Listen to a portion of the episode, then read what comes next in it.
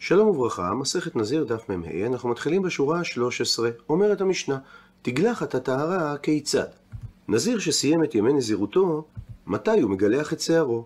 דעה ראשונה, היה מביא ג' בהמות, חטאת עולה ושלמים, ושוחט את השלמים בראשונה, ומגלח עליהם. זה דברי רבי יהודה. שלשיטתו, הנזיר מביא את קורבן השלמים בראשונה. רבי אלעזר חולק ואומר שלא היה מגלח הנזיר אלא על החטאת, מפני שהחטאת קודמת בכל מקום. והמקור לכך שכתוב, והקריב את אשר לחטאת ראשונה. ואומרת הגמרא בזבחים, שאפילו אם מדובר על חטאת העוף, היא קודמת לעולת העוף. מפני שגם בשאר מקומות מצאנו שהיא קודמת. כך שבעצם רבי אלעזר מסכים לרבי יהודה שאת תגלחת הטהרה מביאים על הקורבן הראשון. רק שלשיטת רבי אלעזר, הקורבן הראשון הוא חטאת ולא שלמים. את המשנה את הדיון בעניין, ואם גילח על אחד משלושתן, יצא. כלומר, המחלוקת של רבי יהודה ורבי אלעזר היא מה הדין לכתחילה. אבל בדיעבד, אם הנזיר גילח את ראשו לאחר שהוא הקריב אחד מהקורבנות, הוא יצא ידי חובה. ומביאה המשנה דין נוסף, רבן שמעון בן גמליאל אומר, אם הוא הביא ג' בהמות ולא פירש כפי שראוי היה לעשות, על כל אחת מהבהמות לאיזה קורבן היא מיועדת, אלא הוא אמר באופן כללי, הרי אלו קורבנותיי. במקרה כזה, הכבשה הראויה לחטאת תקרב חטאת. הכבש הראוי לעולה תקרב עולה, והעיל הראוי לשלמים תקרב שלמים. ומביאה הגמרא את המקור לדברי רבי יהודה, שהשלמים הוא הקורבן שקרב ראשון. תנו רבנן, שנינו בברייתא, על הפסוק, נקרא בפנים, וגילח הנזיר פתח אוהל מועד את ראש נזרו, ולקח את שיער ראש נזרו, ונתן על האש אשר תחת זבח השלמים. ומזה שהזכיר הפסוק שתגלחת הנזיר מתבצעת בפתח אוהל מועד, למדה הברייתא שבשלמים הכתוב מדבר, והמקור לכך שנאמר בקורבן שלמים, נקרא בפנים, ושמח ידו על ראש קורבנו, ושחטו פתח אוהל מועד, וזרקו בני אהרון הכהנים את הדם על המזבח סביב. הרי שהביטוי פתח אוהל מועד מרמז על קורבן שלמים. ודנה הברייתא בעניין. אתה אומר בשלמים הכתוב מדבר, או אינו אלא פתח אוהל מועד ממש. אולי המילים פתח אוהל מועד הם ציון פיזי, היכן צריך לעשות את התגלחת? מסבירה הברייתא שלא ניתן לומר כך, שהרי אמרת, אם כן, דרך ביזיון הוא. ולכן מסברה ודאי שלא מדובר על מיקום פיזי, אלא על רמז שמדובר על קורבן שלמים. מגיב על כך רבי יושיע ואומר, אינו צריך. הוא מסביר על כך תוספות שנתפס בעמוד הבא, שאין להוציא את הפסוק ממשמעו על ידי סברה. אלא הסיבה לומר שהמילים פתח אוהל מועד רומזות לקורבן שלמים ולא מדברות על מקום פיזי, מפני שהרי אמרה תורה נקרא בפנים, ולא תעלה ומעלות על מזבחי, אשר לא תגלה ערוותך עליו. ולמרות שהכהן לבוש במכנסיים, בכל זאת אמרה התורה, שיש איסור לעלות במעלות, דהיינו במדרגות, על המזבח, אלא דרך כבש, כדי שלא לגלות את בשר הערווה על המזבח. כי מי שעולה במדרגות, מרחיב את הפסיעות שלו יותר ממי שעולה על גבי כבש. ומכאן נלמד, אומר רבי יושיע, קל וחומר לדרך ביזיון. שבהכרח שהמילים פתח אוהל מועד לא מדברות על מיקום התגלחת, שזה דרך ביזיון, אלא הן רומזות שמדובר על קורבן שלמים. וכאן מביאה הגמרא סוגריים מרובעות, וזה כנראה המקום היחיד בש"ס שהשתרבבה הערה של תלמיד לתוך הטקסט עצמו, וכך כתוב בסוגריים, נוסחה אחרת במדרש בפרשת נשוא, כנראה שזה היה בדף רמ"ב במהדורה של אותו תלמיד. וגילח הנזיר רבי יושע אומר, בשלומים הכתוב מדבר, או אינו וכולי, אם כך אמרה תורה לא תעלה וכולי, קל וחומר לדבר שלא יגלח פתח אוהל מועד, אלא בשלמים הכתוב מדבר. עד לכאן, הנוסח שהשתרבב לתוך לשון הגמרא, והגר"א כתב על כך שצריך למחוק את ההערה הזאת.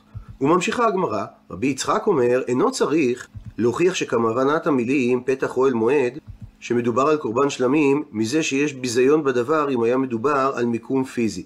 וההוכחה שלו, שהרי הוא אומר, נקרא בפנים, וגילח הנזיר פתח אוהל מועד את ראש נזרו, ולקח את שיער ראש נזרו, ונתן על האש אשר תחת זבח השלמים.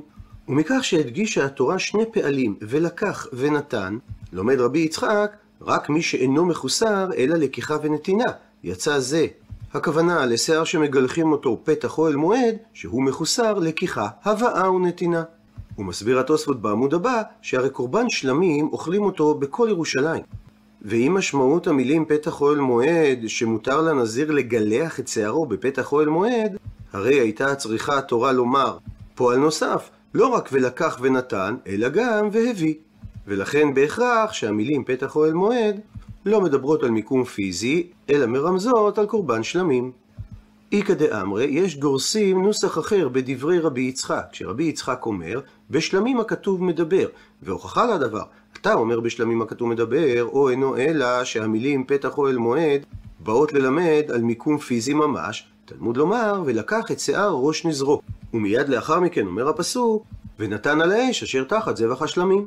הרי שבאה התורה ללמד שבמקום שהיה מבשל, שם היה מגלח. כדי שאפשר יהיה לתת את השיער באופן מיידי, תחת הדוד ששם היו מבשלים את הקורבן. דעה נוספת לפירוש הפסוק, אבא חנן אומר משום רבי אליעזר, שמה שכתוב וגילח הנזיר פתח אוהל מועד, זה בא ללמד שכל זמן שאין פתח אוהל מועד פתוח, הנזיר אינו מגלח את שערו. זאת אומרת שהוא למד את המילה פתח במובן של פתיחה, שבאה התורה ללמד שאת תגלחת הנזיר ניתן לבצע מהזמן שפותחים את דלתות האזהרה בבוקר עד הזמן שנועלים אותם בלילה.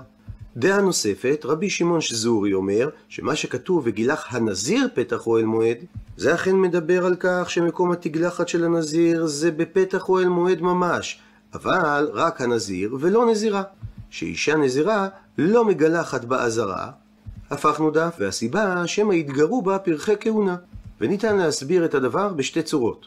אפשרות ראשונה, שהכהנים הצעירים שנמצאים בבית המקדש ונחשפים לדבר שמבחינתם זה פריצת גדר הצניעות, הדבר הזה יכול להביא אותם להרהורי עבירה. אפשרות שנייה, להגן על כבוד האישה, שבהמשך חייה הכהנים הצעירים לא יתגרו ויעליבו אותה על כך.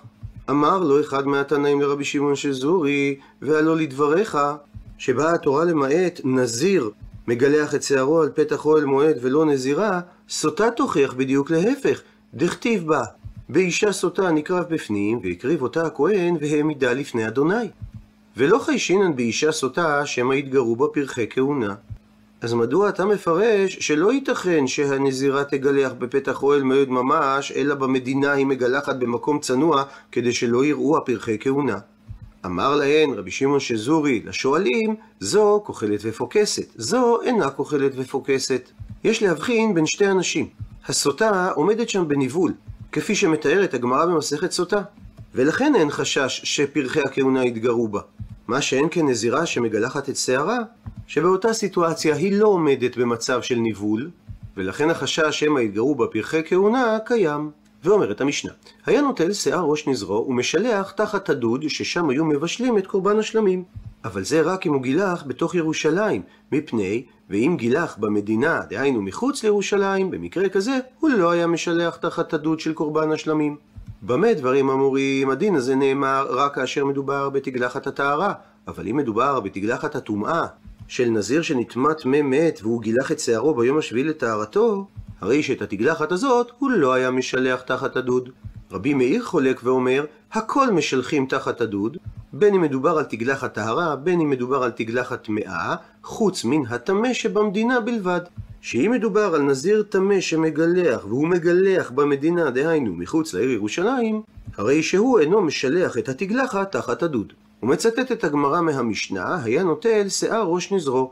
ומביאה הגמרא, תנו רבנן, שנו רבותינו בברייתא, ואחר כך, לאחר התגלחת, היה נוטל את הרוטב של בשר השלמים שמתבשל בדוד, ונותן על שיער ראש נזרו, ומשלח את השיער תחת הדוד של שלמים. זה הדין לכתחילה, ואם שילח תחת הדוד של חטאת ואשם, יצא. עד לכאן לשון הברייתא, ושואלת הגמרא, אשם בנזיר טהור מי איכא? האם יש קורבן אשם בקורבנות שמביא נזיר טהור? ודאי שלא, אז למה התכוונה הברייתא? עונה על כך, אמר רבא, הכי כאמר. כך התכוונה הברייתא לומר, ואם נזיר טמא משלח את התגלחת שלו תחת הדוד של אשם, יצא ידי חובה. ולפי זה יוצא שהברייתא היא כשיטת רבי מאיר, שחלק על חכמים ואמר, שגם נזיר טמא משלח את התגלחת שלו תחת הדוד. ושואלת הגמרא, מנענה מילי, מה המקור לכך שאת שיער התגלחת שמים תחת הדוד של הקורבן? עונה על כך אמר רבא, מפני שאמר קרא, כתוב בפסוק, נקרא בפנים, וגילח הנזיר פתח אוהל מועד את ראש נזרו, ולקח את שיער ראש נזרו, ונתן על האש אשר תחת זבח השלמים. והמילה זבח מיותרת, שהרי מספיק היה לומר אשר תחת השלמים. אלא שבאה המילה זבח ללמד, שמזבחו יהא תחתיו. והרי את בשר הזבח עצמו ודאי אסור לשרוף, שהרי יש מצווה לאכול אותו, אלא בהכרח שהכוונה לשים מהרוטב של הזבח על השיער, וככה לשרוף אותו תחת הדוד של קורבן השלמים. ומצטטת עכשיו הגמרא את הדין השני מהברייתא, ואם שילח תחת הדוד של חטאת, יצא. עד לכאן הציטוט, ושואלת הגמרא, מהי טעמה? מה הטעם והמקור לדין הזה? עונה הגמרא, אמר קרא, שהרי כתוב בפסוק, את המילה המיותרת זבח, ומזה לומדים לרבות את החטאת והאשם, שגם תחתם אפשר לשרוף את תגלחת הנזיר. מקשה על כך הגמרא, והאפיקטי להי זבח מרוטב. הרי כבר הוצאת לימוד מהמילה זבח, שצריך לתת מהרוטב של הקורבן על תגלחת השיער לפני ששמים אותה מתחת לדוד. אז כיצד אתה יכול ללמוד ממנה גם את הדין של לרבות את החטאת והאשם? עונה הגמרא, אם כן, שמהמילה זבח לומדים רק את נתינת הרוטב על התגלחת, לי מקרא, היה צריך הפסוק לומר, מרוטב השלמים. מאי, ואם כך לשם מה נקט הפסוק את המילה זבח, אלא בהכרח שמע מינה, שרצה הפסוק לרבות גם חטאת ואשם, שניתן לשים את תגלחת השיער גם תחתיהם. ממשיכה הגמרא ומקשה, ואימה, ואולי תאמר, כולה לחטאת ואשם ודעתה. שכל העיטור של המילה זבח בא ללמד את הדין שניתן לשים את התגלחת תחת החטאת או האשם. ואם כן נשאלת השאלה מהיכן אנחנו לומדים שצריך לתת מהרוטב על תגלחת השיער. מתרצת הגמרא, אם כן, שהתורה הייתה רוצה ללמד אותנו שניתן בדיעבד לשים את תגלחת השיער תחת החטאת או האשם, ולא ללמד אותנו את עניין נתינת הרוטב על תגלחת השיער, לימה, זה היה צריך הפסוק לומר, ונתן על האש אשר תחת השלמים וזבח. כך שמשמעות המילה וזבח מתייחסת רק לחטאת ואשם. מאי, מדוע נקטה התורה את הביטוי זבח השלמים?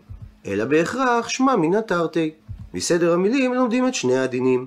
גם שבדיעבד ניתן לשרוף את תגלחת השיער תחת החטאת והאשם, וגם שצריך לתת מהרוטב על תגלחת השיער לפני ששורפים אותה. וממשיכה הגמרא תנו רבנן. שנו רבותינו בתוספתא. הכל היו משלחים תחת הדוד, חוץ מטמא שגילח במדינה, מפני ששערו נקבר. זה דברי רבי מאיר.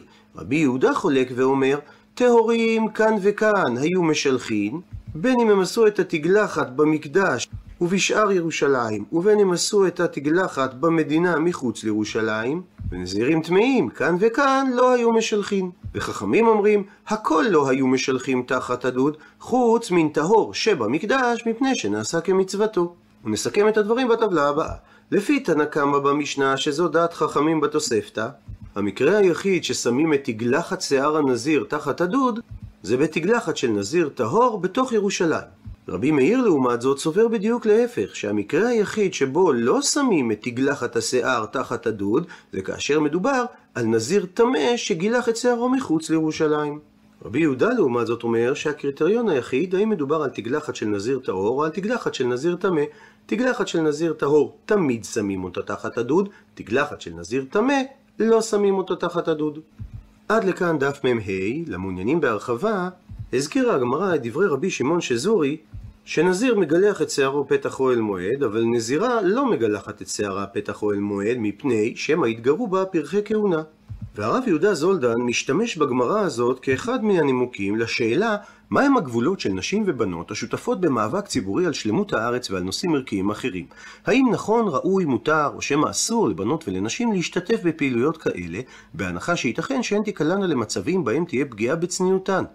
כי ייתכן שיפגעו בהן מילולית באמירות גסות בעלות מסר מיני, או שהן תיגררנה או תפוננה בצורה לא צנועה על ידי חיילים או חיילות, שוטרים או שוטרות, ולעיתים אפילו בצורה מכוונת על מנת לפגוע בצניעותן.